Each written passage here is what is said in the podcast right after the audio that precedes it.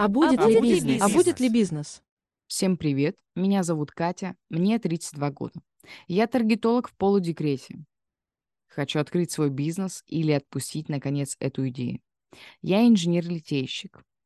Это так, для словца. Это подкаст «А будет ли бизнес?»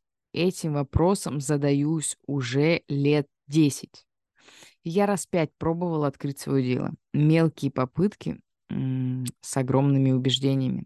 По итогу ни один не вышел в плюс. И каждый раз у меня не хватало ни денег, ни сил, ни поддержки, чтобы сделать свой бизнес прибыльным. И сейчас я хочу разобраться и разведать то, что мне было недоступно.